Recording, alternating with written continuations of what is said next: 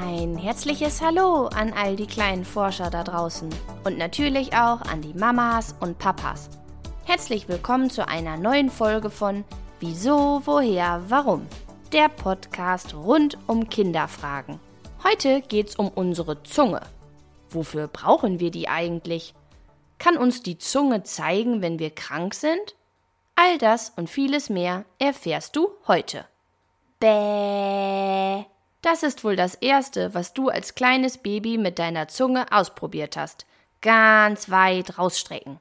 War bestimmt interessant, als du herausgefunden hast, dass du die Zunge bewegen kannst. Vielleicht hast du ja sogar geübt, mit deiner Zunge deine Nase zu berühren? Gar nicht so einfach, aber es soll Menschen geben, die das schaffen. Wenn auch vielleicht mit etwas Hilfe. Aber wofür ist unsere Zunge denn gut? Denn eigentlich hat alles an unserem Körper ganz bestimmte Funktionen. So auch die Zunge. Unsere Zunge ist ein Muskel, von dem du zahlreiche in deinem gesamten Körper hast. Wir brauchen die Zunge nicht nur zum Essen und Schmecken. Nein, auch zum Sprechen wird die Zunge dringend gebraucht. Hast du schon mal versucht zu sprechen, ohne deine Zunge zu bewegen? Ich kann dir was verraten. Das wird nicht klappen. Denn auch zum Sprechen ist unsere Zunge sehr wichtig. Um all die Buchstaben auszusprechen, die es gibt, kann unsere Zunge mehr als zwanzig verschiedene Zungenbewegungen. So ist sie zum Beispiel bei einem K hinten etwas enger. Bei einem S geht die Zungenspitze zurück, ganz von alleine. Aber auch bei Buchstaben wie T, L oder R ist die Zunge unheimlich wichtig. Ohne sie könnten wir fast all unsere Wörter also nicht mehr so richtig aussprechen. Wie schon erwähnt, hilft uns die Zunge auch beim Essen und Schmecken. Ohne Zunge könnten wir die verschiedenen Geschmacksrichtungen gar nicht schmecken. Wir würden nicht schmecken, wie saure Gurken schmecken oder salzige Brezeln. Insgesamt kann unsere Zunge fünf Geschmacksrichtungen unterscheiden, und zwar sauer, salzig, süß und bitter. Das sind die üblichen Geschmäcker, nach denen unser Essen schmeckt. Vollkommen richtig, das waren nur vier. Die fünfte Geschmacksrichtung ist eher unbekannt. Sie nennt sich Umami. Damit ist der Geschmack von Herzhaftem gemeint. Wäre also ganz schön schade, wenn wir eine Tüte Weingummi naschen würden, ohne den süßen Geschmack im Mund schmecken zu können. Hast du gewusst, dass wir nicht nur mit unseren Händen tasten können, sondern auch mit unserer Zunge? Wie das geht? Dafür hat die Zunge extra auf ihrer Oberfläche zahlreiche kleine Zungenwärzchen mit feinen Spitzen. Die nennt man Papillen. Ziemlich weit vorne sind die Pilzpapillen und etwas weiter hinten die Blätterpapillen und Wallpapillen. Diese Papillen ertasten unser Essen, während wir es noch im Mund zerkleinern und überprüfen es auf spitze oder harte Inhalte.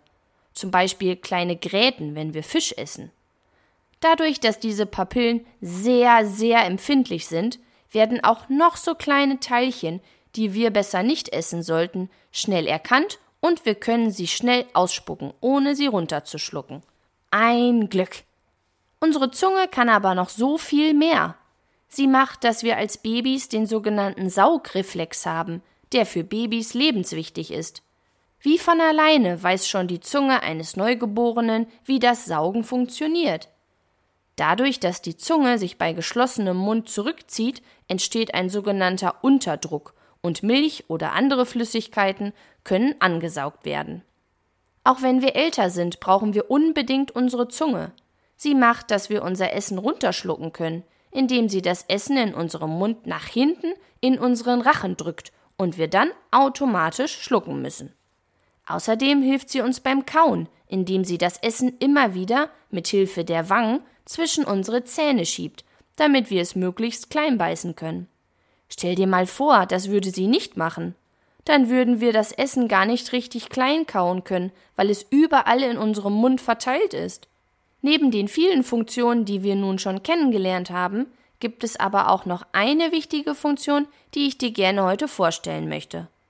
Wusstest du, dass unsere Zunge uns auch zeigen kann, wenn es unserem Körper gerade nicht gut geht? So können zum Beispiel kleine Bläschen oder Entzündungen auf unseren Geschmacksknospen auftauchen, wenn unser Körper zu viel Zucker zu sich genommen hat. Es muss aber nicht immer etwas mit unserem Essen zu tun haben. Auch zu viel Stress oder Ärger kann dafür sorgen, dass wir Entzündungen auf unserer Zunge entdecken. Sie zeigt uns also ziemlich deutlich, wenn es uns und unserem Körper nicht gut geht. Vieles von dem, was du heute gelernt hast, passiert vollkommen automatisch in unserem Körper. Aber es ist doch immer wieder spannend, was in unserem Körper alles passiert, ohne dass wir es merken. Du hast auch eine Frage an mich? Dann sende mir gerne eine Mail an kinderfrage at gmail punkt com. Wir hören uns nächsten Sonntag wieder. Bleib neugierig, deine Christina.